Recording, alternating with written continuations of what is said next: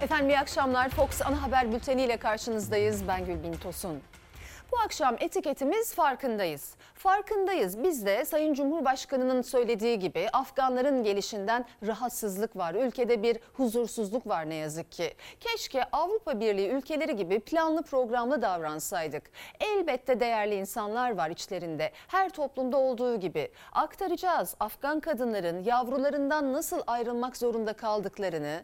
Bebek bebek diye bağırarak Amerikan askerlerine bari onlar kurtulsun diye bebeklerinin emanet ettiklerinin farkındayız. Ve benim, bizim içimiz acıyor o görüntüleri görünce. Çünkü insanız. Siz de görüşlerinizi paylaşabilirsiniz. Zaman buldukça ben de okumaya çalışacağım. Salgın haberleriyle başlayalım bültene. Efendim koronavirüste iyi haberler veremiyoruz ne yazık ki. Can kaybı çok yüksek. Son 24 saatte 216 hasta daha virüs nedeniyle hayatını kaybetti. Sebebi bulaşıcılığı ve öldürücülüğü daha yüksek olan delta varyantı. Sağlık Bakanı vakaların neredeyse tamamında artık delta mutasyonu görüldüğünü açıkladı. Hastaneye yatan hastaların ağırlık durumu biraz daha yüksek olabiliyor yoğun bakıma geldikleri zaman da ağırlık durumları, hastalık durumları biraz daha ağır olabiliyor.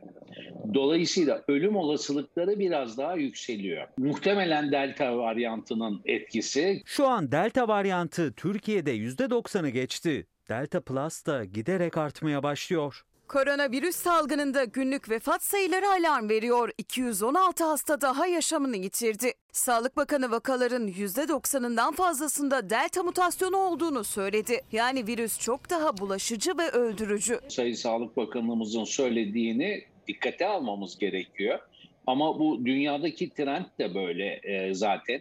Dünyada da etkin varyant delta varyantı oldu. Delta varyantı diğer ülkelerde de etkin ama aşılanan ülkeler vaka ve vefat sayılarını belirli bir seviyede tutmayı başarıyor. Almanya'da çift doz aşılama %60'a yaklaştı. Vaka sayısı 8400, vefat sayısı ise 22. Türkiye'de ise henüz çift doz aşılama %41'de. 19320 günlük vaka var, 216'da vefat. Vaka sayıları e, dördüncü dalga içerisinde genelde artış e, eğiliminde. Dördüncü piki çok kötü bir biçimde yaşıyoruz ve gerçekten endişe verici, alarm verici bir durumla karşı karşıyayız. En büyük endişe de aşılama oranının düşük olduğu doğu illerinde yaşanıyor. Sadece Diyarbakır'daki bir eğitim araştırma hastanesinde ülke genelindeki can kaybının %10'u kayıtlara geçti. Diyarbakır'da 24 saat içerisinde 23 hastayı kaybettik. Diyarbakır'da hala birinci doz aşısında olmuş 18 yaş üstü kişilerin oranı %55'i daha geçmedi. Türkiye'de aşılama oranında en son sıradaysa Şanlıurfa var. Şanlıurfalılar aşılarını olmadığı gibi belli ki salgının da ciddiyetinden uzak. Şanlıurfa Büyükşehir Belediyesi Muharrem ayı nedeniyle Balıklı Göl'de aşure dağıttı. Ancak belediye koronavirüs tedbiri almayı ihmal etti. Aşure almaya çalışanların bazılarında maske bile yoktu. Zaten olsa da bu izdihamda mesafe kuralına uymak zordu. Annem aşı olmak istemedi, ikna edemedik. E, eşime diyorum, eşim ben Türk Hava aşısını bekliyorum onu olacağım diyor. Bursa'da da bir muhtar ailesinde aşı olan tek kişiydi. Aşıyı reddeden annesini koronavirüsten kaybetti. Eşi de hastalığı ağır geçirdi. Virüs bir tek onu etkilemedi. Temaslı olmasına rağmen hastalanmadı. Bunların hepsi aşısız. Bir tek ben aşılıydım. Çölde açan çiçek gibi ben hepsinin içerisinde negatif olarak kaldım. Bunlarla mücadele ettim. Yoğun bakıma yatanlarda aşılama açısından duruma baktığımız zaman nedir? Genellikle aşılanmamış kişiler geliyor. Virüs aşısızlar arasında dolaşıyor. Vaka sayısı yükseldikçe ölümler de artıyor. Salgının önceki dönemlerinde 100 binde kaç vaka olduğuna göre illerin risk haritası açıklanıyordu. Mevcut veriler yansıtıldığı takdirde risk haritasının son hali bu. Riskli olmayan, kırmızıya boyanmayan il neredeyse yok. Şu çok net, e, şu anda e, pandemi aşısızların pandemisi olmaya devam ediyor. Geçmiş olsun. Sağ ol, teşekkür ederim.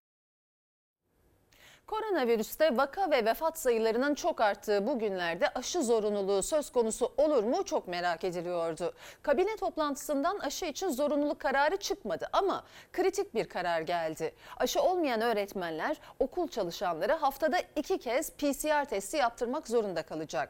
Ve bu karar daha sonra hayatın pek çok alanına yayılacak. henüz aşı olmamış öğretmen ve diğer personelin haftada en az iki defa PCR testi yaptırmasını isteyeceğiz. Aşı olmayan üniversite öğrencilerimizin ve üniversite çalışanlarımızdan da düzenli PCR testi yaptırmalarını talep edeceğiz. Aşı zorunlu olacak mı tartışılırken kabineden zorunlu test kararı çıktı. Aşı olmayan öğretmenler, akademisyenler, okul çalışanları ve üniversite öğrencileri haftada iki kez PCR testi yaptıracak. Üç ayaklı bir olayın bir ayağını eksik bırakıyorsunuz. Burada çocuğun virüs alacağı tek yer okuldaki öğretmen, işte servis şoförü ya da okul personeli değil. Çocuklar en çok evde alıyorlar virüs. Enfeksiyon Hastalıkları Derneği Başkanı Profesör Doktor Mehmet Ceyhan'a göre okulların güvenli olabilmesi için velilere de test yapılması şart. Kabine toplantısından çıkan kararsa öğretmen ve okul çalışanlarıyla sınırlı değil zaten. PCR testi zorunluluğu hayatın her alanına yayılacak. Uçak ve şehirler arası otobüs yolculuğu, konser, tiyatro ve sinema gibi insanların toplu olarak bulunduğu faaliyetler içinde zorunlu PCR testi uygulamalarını devreye alacağız. Yüz yüze eğitim kapsamında haftada iki kez istenecek zorunlu PCR testi devlet hastanelerinde ücretsiz olacak. Testler devlet hastanelerinde zaten ücretsiz ancak belirti gösterene uygulanıyor. Okullar açılınca belirti göstermese de aşı yaptırmamakta ısrar eden öğretmene ve okul çalışanına da devlet hastanelerinde uygulanabilecek PCR testi. Ücretli olunca bir miktar daha aşıya teşvik ederdi. PCR testi olacağıma sürekli gideyim şu aşıyı yaptırayım demezler. Almanya'da da benzer uygulama başlatılıyor ancak orada PCR testi ücretli. Amaç aşıya teşvik. Almanya açıkladı. Yani Eylül'ün ortasından itibaren PCR testlerin tamamının artık ücretli yapılacağını açıkladı. Aşıların da ücretli yapılacağını açıkladı. Eylül'ün ortasından sonra para verip olacaksınız dedi. Aşıya yönlendirme açısından da önemli. Çift doz aşısını yaptırmamış hiç kimse bana servis yapamaz. Kusura bakma. Ben o lokantaya gittim. İnsan hayatıyla kumar oynar mı? Bu insan hayatıyla kumar oynar. Yani aşı yaptırmamak hayatıyla kumar. Erzurum valisi Okay Memiş çizgiyi net çekti. Aşı zorunluluğu resmen getirilmese de peş peşe kararlar geliyor. Bolu'da aşı olmayan şoföre iş verilmeyeceğini açıkladı Şoförler ve Otomobilciler Odası Başkanı. Aşı olmayan ve kurallara uymayan olursa bu meslektaşlarımıza da iş vermemeyi düşünüyoruz. Diğer meslek dallarının da bu konuda duyarlılık göstermesini talep ediyoruz. Yeni eğitim öğretim yılının başlayacağı tarih kesinleşti. 6 Eylül'de okullarda yüz yüze eğitim başlıyor. İşte detaylar. Heyecanlıyım. Öğretmenimi çok özledim. Arkadaşlarımı da. İçiniz rahat mı okullar açılırken? Yani çok rahat değil. İnşallah 6 Eylül 2021 tarihi itibariyle tüm kademelerde haftada 5 gün ve yüz yüze eğitime başlıyoruz. Takvim kesinleşti. 6 Eylül'de haftanın 5 günü yüz yüze eğitim başlıyor. Öğrenciler heyecanlı. Velilerse şimdiden maske ve hijyen uyarılarına başladı. Maskesini hiç açmamasını söylüyorum. Arkadaşlarıyla malzeme alışverişinde bulunmamasını söylüyorum. Ellerini sık sık dezenfekte etmesini söylüyorum. Her eğitim döneminde olduğu gibi küçük öğrenciler okula daha erken başlayacak. 2021-2022 eğitim öğretim yılı 1 Eylül'de anaokulu ve 1. sınıfların uyum süreciyle birlikte başlamış olacak. Küçüklerin okula uyum çalışmaları devam ederken öğretmenleri de salgın gölgesinde eğitim öğretim faaliyetleri nasıl sürdürülecek bunun eğitimi verilecek. Değerli öğretmenlerimiz 1 Eylül 3 Eylül tarihleri arasında sizlere Covid-19 salgını ve okulların yeniden açılması sürecine dair seminerler vereceğiz. Milli Eğitim Bakanı Mahmut Özer 81 ilin Milli Eğitim Müdürü ile toplantı yaptı. Maske zorunluluğunu hatırlattı. Öğretmenlerdeki aşılama oranı ise çok çarpıcı. Öğretmenlerin %20'si henüz hiç aşı olmadı. İkinci dozu tamamlamayan da %10'luk bir grup var. Aşılanmayan öğretmeni PCR zorunlu olacak ama veliler endişeli. Eğer öğretmenlerimiz de aşı olduysa gidecekler eğitimleri çok yarım kaldı. Bir senemiz, bir buçuk senemiz gitti. Tamam ben çocuğumu her şeyden koruyorum ama herkes koruyor mu? Amerika'da düşük aşı oranıyla dikkat çeken Mississippi eyaletinde eğitim yılının ilk haftasında 4500 çocuk koronavirüse yakalandı. 20 bin öğrenci karantinaya alındı. Benzer risk yaşanmasın diye toplumsal bağışıklığın 6 Eylül'e kadar olabildiğince artması hedefleniyor. Eğitim sene göre ise ilk ders diline 17 gün kala aşılamanın yanı sıra okullarda hala önemli eksikler var. Okulların fiziki koşulları gerçekten pandemi koşullarına göre hazırlandı mı? Öğretmen ataması yapıldı mı? Yardımcı hizmetler sınıfında herhangi bir istihdam sağlandı mı? Okulların hijyeni ve temizliği konusunda ne gibi tedbirler alınacak? Sayın Bakan bu konuda da kamuoyunu aydınlatması gerekiyor. Kendi okulumuz adına söyleyeyim e, hazır gibi yani. Ama diğer okulları bilemiyoruz tabii. İnşallah hazırdır. 3 aydır tatiliz. Hazırlık yapıyorlardır herhalde. Boş durmamışlardır. Efendim e, Ankara'dan Doktor Aysel Yavuz hanımefendi demiş ki bir türlü pandemiyi aşağı çekemedik farkındayız. Neden aşağı çekemedik efendim? Çünkü aşı olmayı hala reddeden kişiler var ama bizim kuralımız neydi? Maske, mesafe, hijyen ve artık aşı. Devam edelim haberle. Afganistan'da Kabil Havalimanı yine yürek burkan görüntülere sahne oldu. Taliban'dan kaçmaya çalışan Afgan aileler kendilerinden vazgeçti. Kurtulmaları için çocuklarını Amerikan askerlerine uzattı. Bölgede görev yapan Türk güvenlik güçleri ise Afgan halkını yalnız bırakmadı.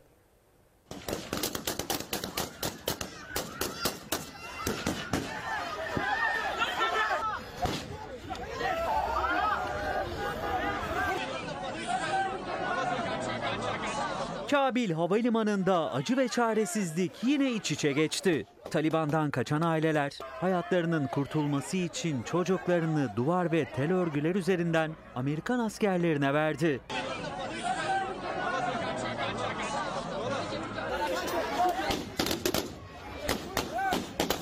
Afganistan'da Taliban'ın yönetimi ele geçirmesiyle başlayan dram her geçen gün katlanıyor. Batılı güçlerin tamamen çekileceği tarih olan 31 Ağustos yaklaştıkça Kabil Havalimanı iç acıtan görüntülere sahne oluyor.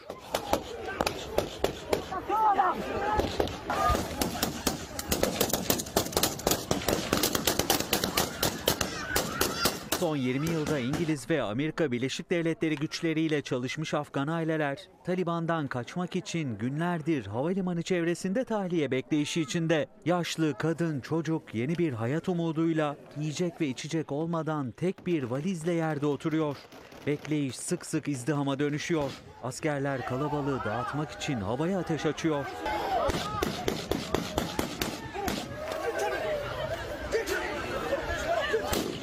Ülkeden ayrılamayacağını düşünen aileler çaresizliklerini sergiledi. Çocuklarını alması için Amerikan askerlerine yalvardı. Beton duvar ve tel örgüler üzerinden evlatlarını askerlere uzattı. Kabil Havalimanı'nda görev yapan Türk güvenlik güçleri ise zor anlar yaşayan Afgan halkının yanında. Türk görevliler kalabalığa su dağıttı. Kontrol noktasında annesinden ayrı düşen Hadiha bebeğe şefkat elini uzattı. Bebeğin bakımını yaparak kucağında salladı.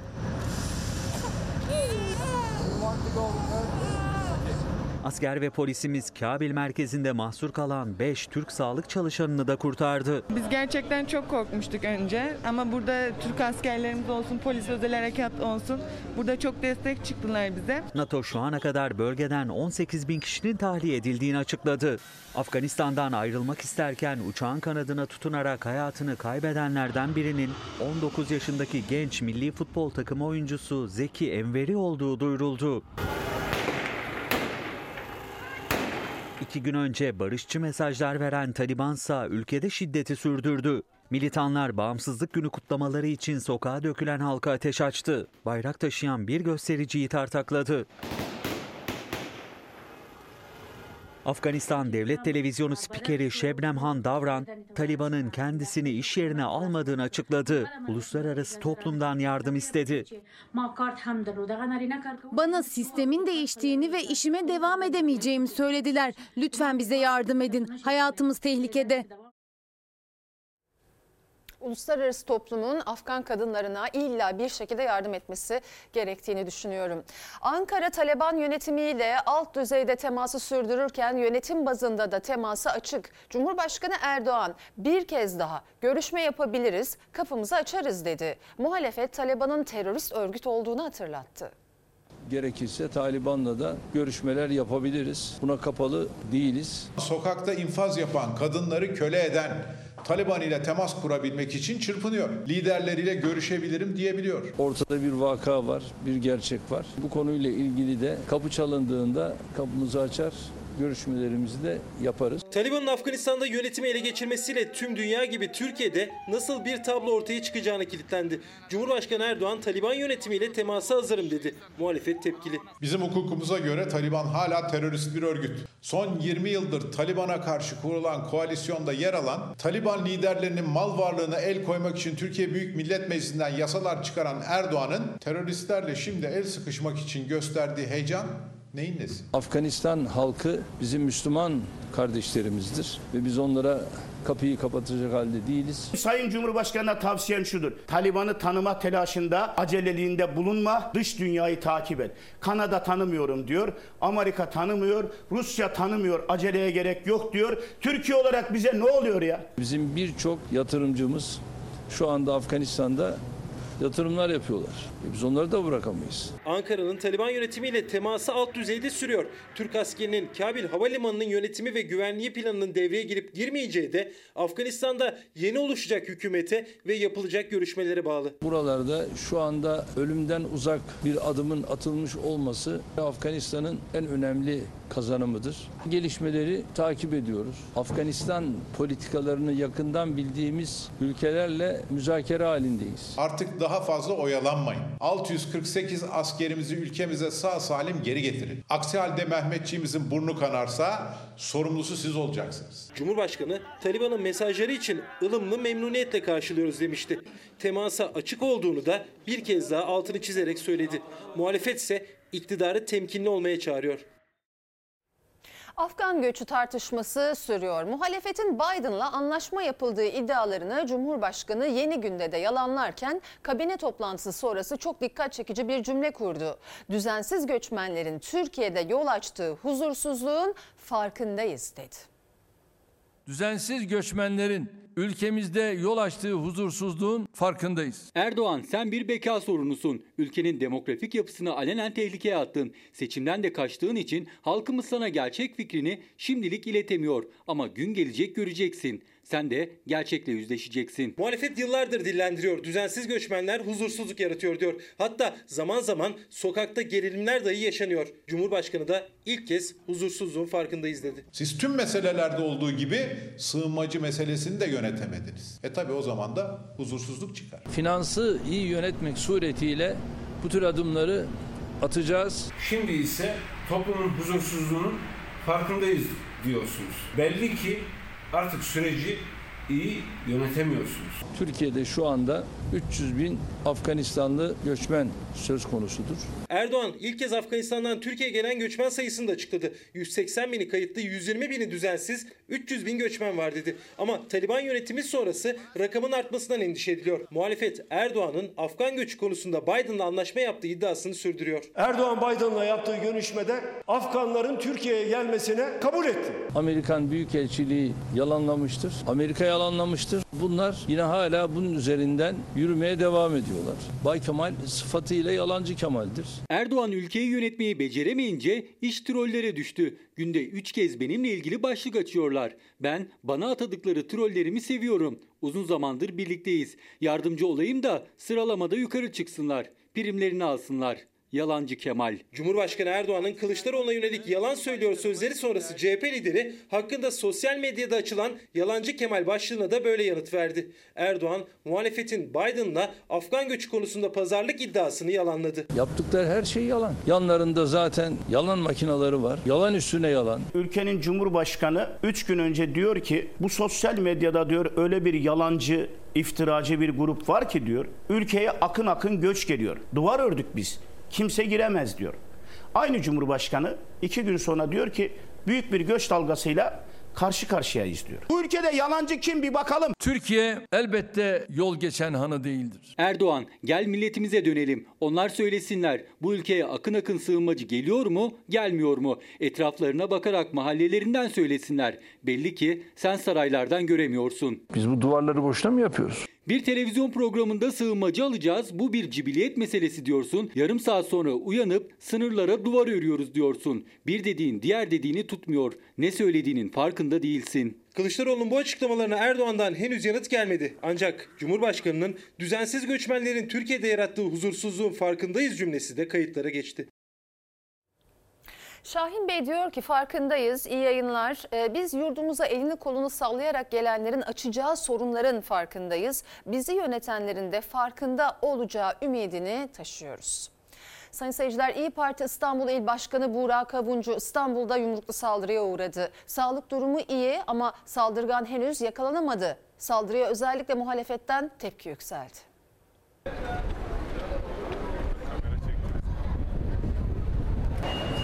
Sağ iyiyim arkadaşlar. Sağ olun, ayaklarınıza sağlık. Bu korkak, namert, alçak, eee, o boşluğu fırsat bilip e, kendince bize bir müdahalede bulunmaya kalktı.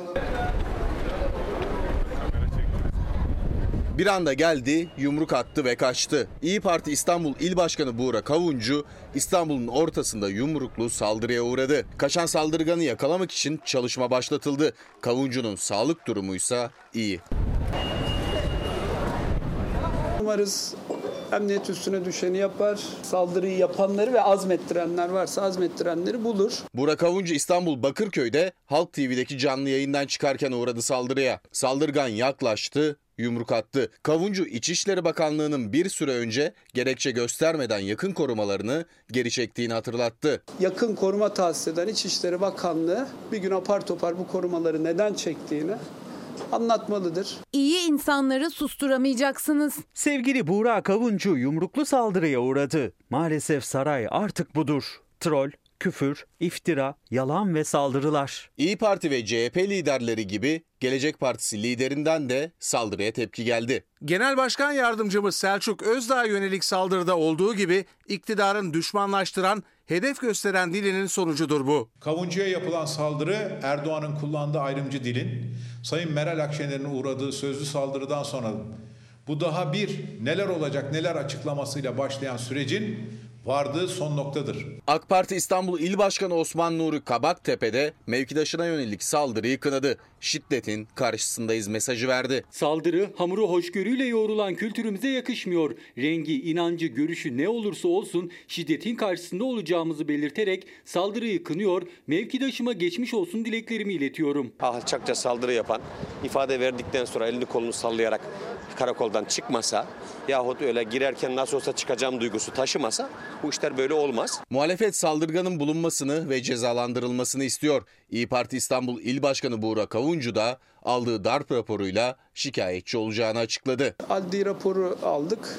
E, Elbette şikayetçi olacağız. Bu tedbirleri alması gerekenlerin daha bunlar iyi günleriniz e, yaklaşımıyla bu işlerin düzeleceği yok. E, Onun için biz üstümüze düşeni sonuna kadar yapacağız.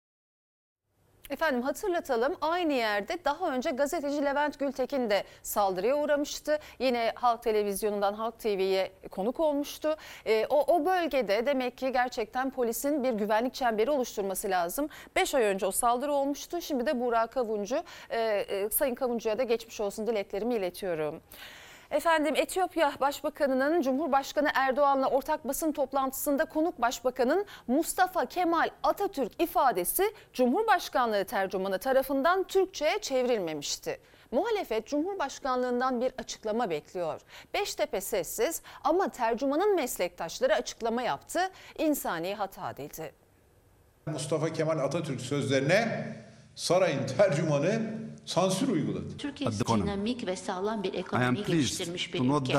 and Bunu charismatic son derece büyük Mustafa reformist Kemal olan Atatürk ve karizmatik liderinden current de bu transformational yana leadership mevcut liderliğiniz çerçevesinde Sayın. Cumhurbaşkanı Recep Tayyip Erdoğan Mustafa Kemal Atatürk size ne yaptı ya? Tercümana Mustafa Kemal Atatürk ne yaptı? AK Partililere Mustafa Kemal Atatürk ne yaptı? Cumhurbaşkanlığı tercümanının Etiyopya Başbakanı'nın sözlerini çevirirken Ulu Önder Mustafa Kemal Atatürk'ün ismini tercümesinde kullanmamasına tepki sürüyor.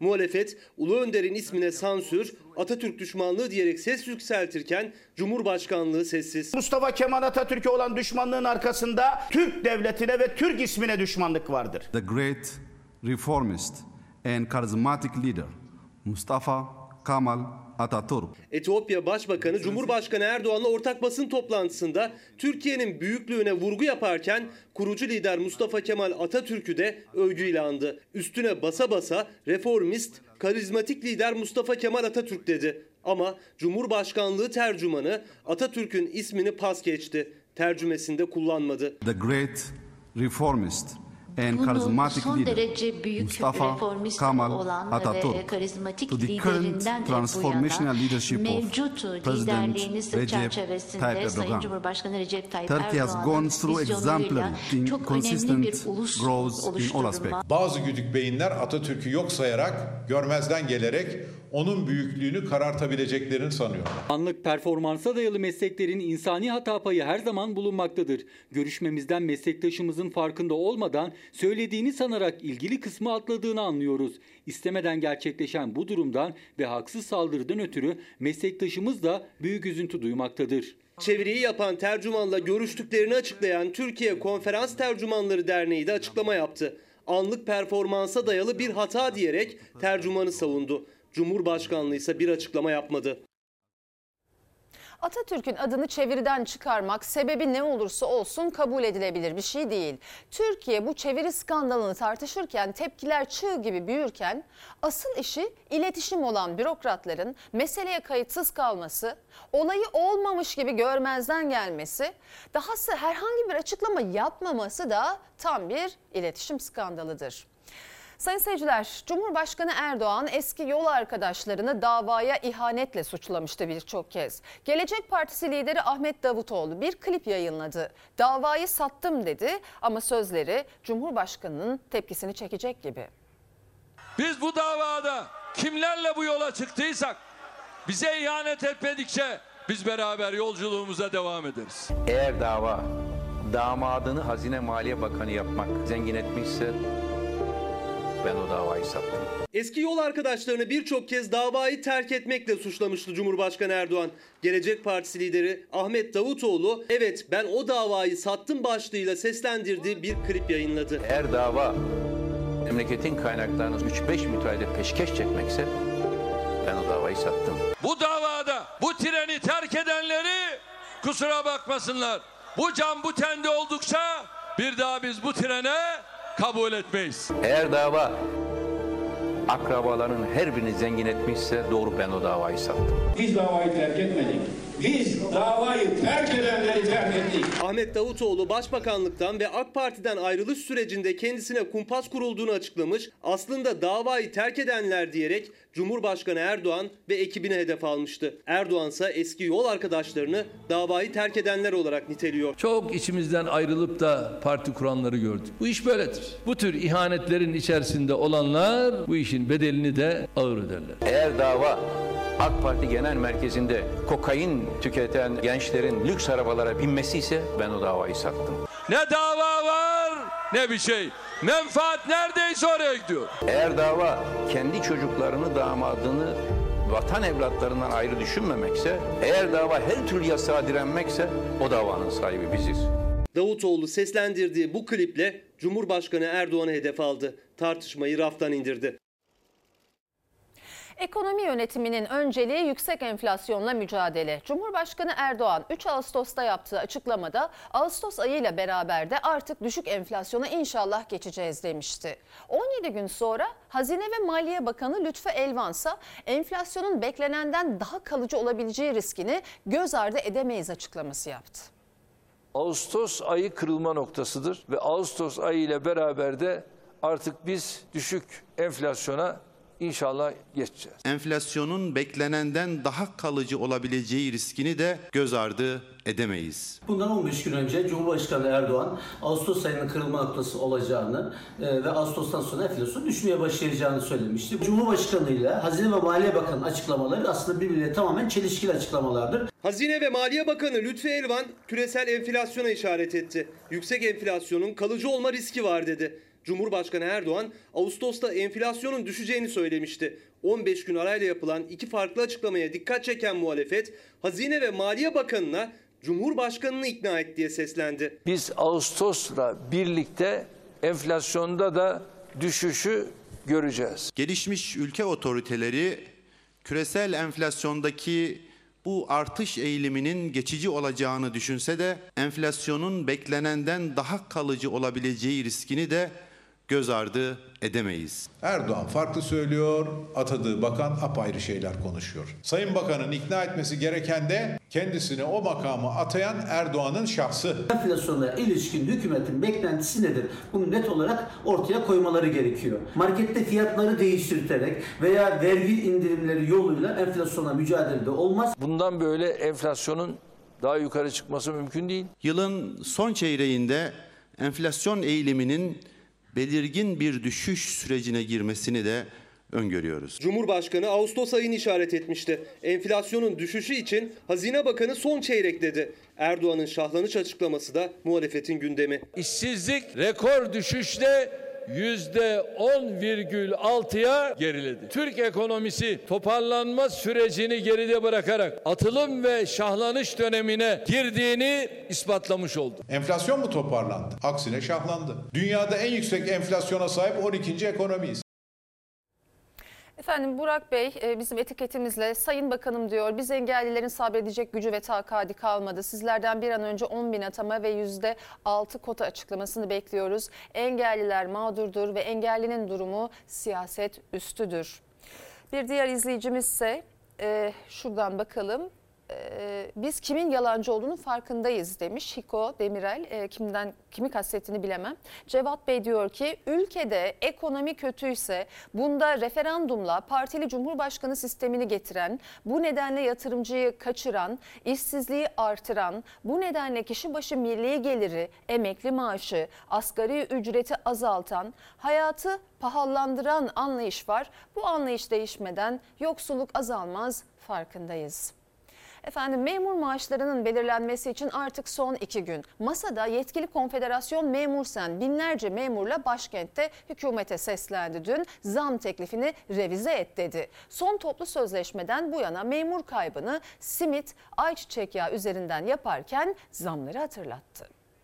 Memur sen burada teklif nerede? Ey hükümet bize güçlü Türkiye'nin rakamlarıyla donanmış bir teklifle gelin. Beklentimiz karşılansın. Bugün eylem yarın bayram olsun. Hükümetle memur arasındaki toplu sözleşmede son viraj dönülürken masada yetkili konfederasyon memur sen binlerce memurla başkentte eylem yaptı. Hükümete zam teklifini güncelle diye seslendi. 2022'de %21 oransal zam verilsin dedik. %3 refah payı olsun dedik. 600 TL zam yapılsın dedik. 2023 için %17 oransal zam, %3 refah payı verilsin dedik. 2022 yılının birinci 6 ay için %5, ikinci 6 ay içinde %6, 2023 için ise %6 artı %6 enflasyon farkı önerisinde bulunuyoruz. Hükümetin teklifini yetersiz bulan memur sendikaları yeni bir teklif bekliyor. Hükümetin önerdiği zam oranıyla memurun istediği oran arasındaki fark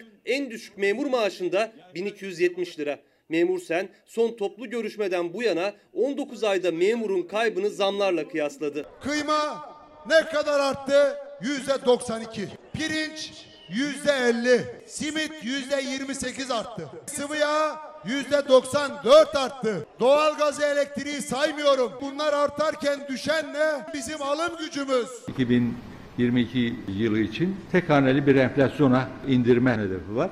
2020 Ocak'ta bir memur maaşıyla 1917 simit alırken şu an 1695 adet simit alabiliyor. 378 litre sıvı yağ alabilirken şu an aynı maaşla 252 litre alabiliyor. Gıda fiyatlarındaki artış karşısında memur maaşındaki erimenin hesabını yaparak seslendi memur sen iktidara.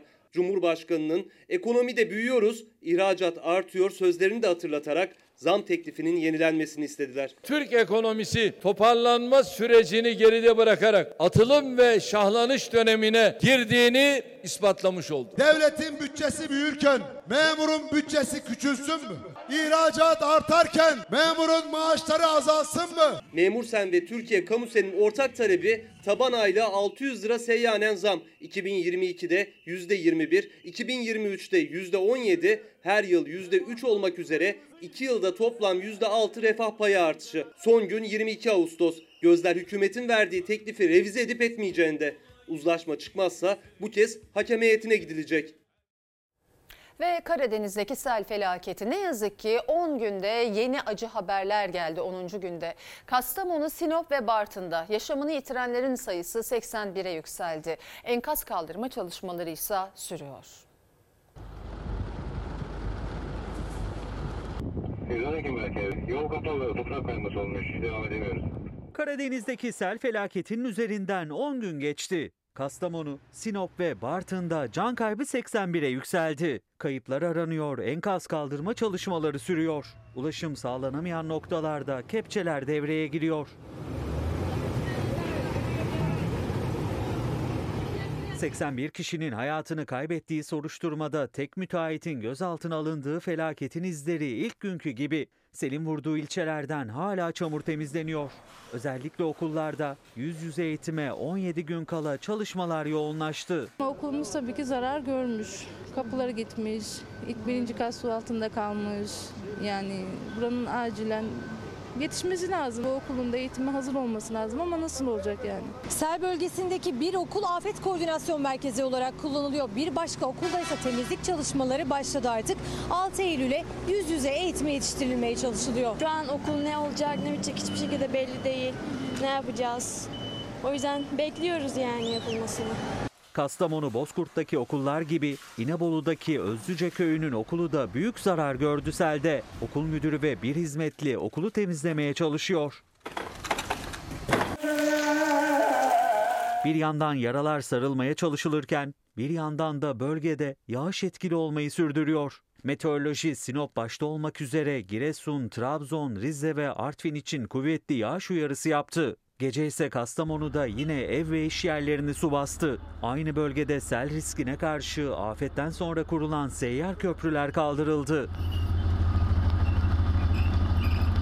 Zonguldak'ta etkili olan sağanak yağış sonrası ise heyelan meydana geldi. 16 kişi evlerinden tahliye edildi. Zaten bölgedekilerin en büyük korkusu da yeni afetler.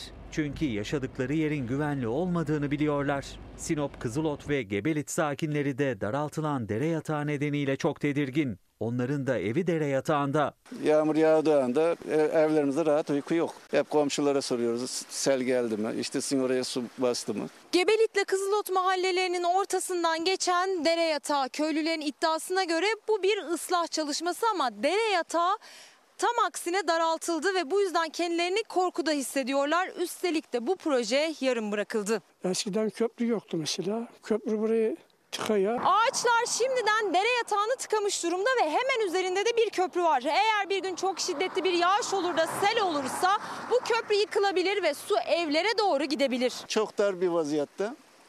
Yani buraya aklımıza geldiği müddetçe bizim hem de müteahhit bir de yarım bıraktığı için tamamını yapmadığı için biz endişeliyiz yani. İddia projenin yarım bırakıldığı yönünde. Bölgedeki tedirginlik de enkaz çalışmaları da aralıksız devam ediyor. Sel bölgesindeki esnaf çok zor durumda. Cumhurbaşkanı Erdoğan sanayi sitelerinin yeniden inşa edileceğini açıkladı. Ancak bölgede çok daha fazla desteğe ihtiyaç var. Ben hem satış yerim var, hem ibadet yerim var, hem depom var. Bunların hepsi gitti. Hemen bir an önce esnafı ayağa kaldırmaları lazım. Hasar gören 4 ayrı sanayi sitesi de tekrar inşa edilecektir. Selin yerle bir ettiği sanayi sitelerinin yeniden yapılacağını açıkladı Cumhurbaşkanı Erdoğan. Ancak sel mağdur esnaf yeni sitelerin yapılacağı güne kadar nasıl dayanabileceğini düşünüyor. Çünkü hem ekmek tekneleri yok hem de malzemeleri kullanılamaz halde. Ama borçlarını ödemek zorundalar. Şu anda evim vardı işte dere yatağına yakın. O da gitti. E, bir tane arabam vardı gitti. E, şimdi dükkanımız da gitti. Sıfıra çıktık. Sade inşaayla kalmaması lazım. En azından bizim zararlarımızı biraz olsun en azından giderilmesi lazım. Çok zor. O kadar borçlar var. Hani çünkü mal alıyorsun, borç ödüyorsun. Her ay şimdi borcumuz var. Nasıl ödeyeceğiz bilmiyorum. Kastamonu ve Sinop'ta yüzlerce esnafın ekmek yediği sanayi siteleri yerle bir oldu. Zararları çok büyük. Afet bölgesindeki esnafın önce vergi, sonra fatura borçları 3 ay ertelendi. Ancak oluşan zarara baktıklarında 3 aylık borç erteleme yeterli olacak gibi değil. Esnafın maddi kaybı çok büyük. Şu an bulunduğumuz bu sanayi sitesinde de yaklaşık 55 dükkan vardı. Ancak hepsi sular altında kaldı ve dükkanların hiçbiri kullanılamaz vaziyette. Şimdi esnaf kara kara eski günlere nasıl döneceğini düşünüyor. Bu esnaf nasıl ayağa kalkacak? Kalkması için bir yıldan aşağı olmaması lazım. Sanayi siteleri dışında cadde ve sokaklardaki esnafın da işi çok zor. Kastamonu Bozkurt'ta birçok esnaf günlerdir iş yerlerine dolan çamuru temizlemeye çalışıyor. Bunlar çöp yani. Millet üst üstüne. Ben ne olduğunu anlayamadım. Ee, burada yukarı kaçtım gittim. Kendimi kurtardım. Lokantaydı burası. İşletme sahibi Hüseyin Özkan gözleri dolu dolu boğazı düğüm düğüm anlatıyor sel felaketinin gelişini. Bozkurt'ta artık esnaf yaralarını sarmaya çalışıyor. Bizim satamında iş, işimiz bitti. Bu şartlarda toparlanıp da kredi falan ödenmez. Vergi borçlarımız falan da var. Sen bin bir kredi kullanmışım. Esnaf yeniden ayağa kalkabilmek için hızlı ve etkili destek talep ediyor. Şu anda her şey var. Yemeğimiz, ekmeğimiz, bütün ihtiyaçlarımız her şey var şu anda. Bundan sonra ne olacak? Bundan sonra ne olacak? Biz bizim için bundan sonrası önemli. Efendim son 24 saatin Covid-19 tablosu arkamda görüyorsunuz. Paylaşayım. Test sayısı 293.252. Vaka sayısı 19.918. E, vefat sayısı 204. Dün de 216 vatandaşımızı kaybetmiştik. Bugün de 204. Yani her gün 200'ün üzerinde e, canımızı Covid-19 yüzünden kaybediyoruz ne yazık ki. Sayın seyirciler İstanbul Esenyurt'ta girdiği karakoldan cansız bedeni çıkan Birol Yıldırım'ın ölümünde polis şiddeti olup olmadığına dair soruşturma devam ediyor. Bir komiser yardımcısı tutuklandı.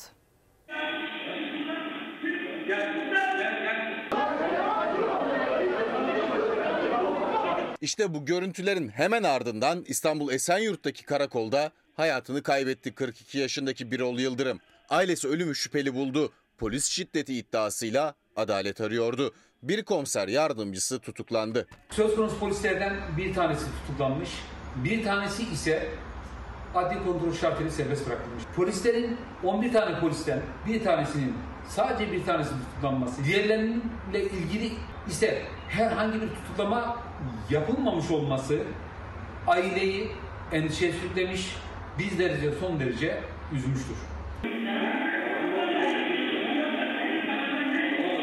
11 polis vardı 5 Haziran'a 6 Haziran'a bağlayan gece Esenyurt'taki karakolda. Bir şirkette güvenlik amiri olarak çalışan Birol Yıldırım, gözaltına alınan çalışanının durumunu sormaya gitti. İddiaya göre gerginlik yaşandı.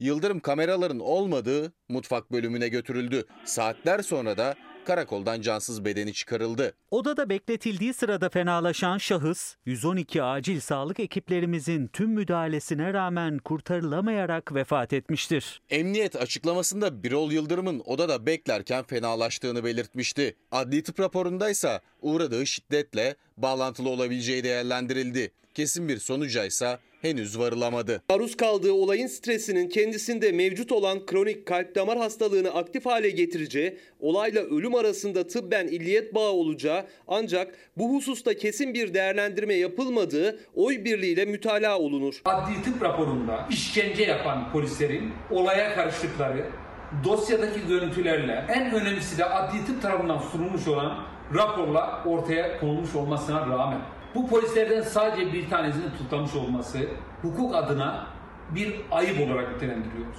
Bir komiser yardımcısı tutuklandı. Bir polis ise adli kontrolle serbest bırakıldı. Acılı aile o gecenin peşini bırakmamakta kararlı.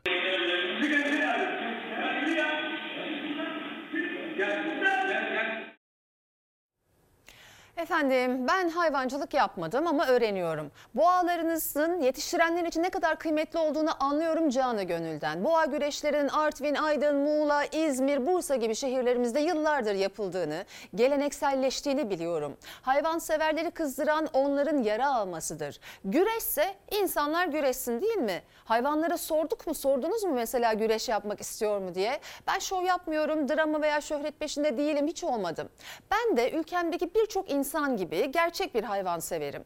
Bana sosyal medyadan ulaştınız ve binlerce yıllık kültürümüz felaketlerde ihtiyaç sahibi insanlarımız için yapılması planlanan bir festivale gölge düşüremezsiniz dediniz. Asla amacım bu değildir. Yangın nedeniyle tüm ülke bir çeşit travma yaşıyor sanırım. Hepimiz çok etkilendik. Sadece bölge halkı değil. Ancak hala İspanya'daki kadar bizdeki boğa güreşlerinin de yanlış olduğunu düşünüyorum. Çin'dekinin de Kanada'kinin de Kanada'dakinin de festival falan olmadığını düşünüyorum. Ee, Çin'de özellikle hayvanları katledip yiyorlar biliyorsunuz. Kimin tepkisini aldıysam aldım. Özür dilemiyorum, dilemem. Hayvanları seviniz. Üzerlerinden dövüştürerek para kazanmayınız. Horozları da köpekleri de dövüştürmeyiniz. Günahtır. Şimdi araya gidiyoruz efendim. Efendim Fox ana haber bültenini burada noktalıyoruz. Ben iki hafta boyunca sizlerle birlikte olmayacağım. Sadece tatile gidiyorum. Burak Birsen sizlerle birlikte olacak. Daha sonra da Selçuk Tepeli. Ee, tatil dönüşü görüşmek ümidiyle. Fox'ta yine efendim Aşk Mantık İntikamı'nın yeni bölümüyle devam edecek. İyi bir akşam, iyi bir hafta sonu geçirmenizi diliyorum. Hoşçakalın.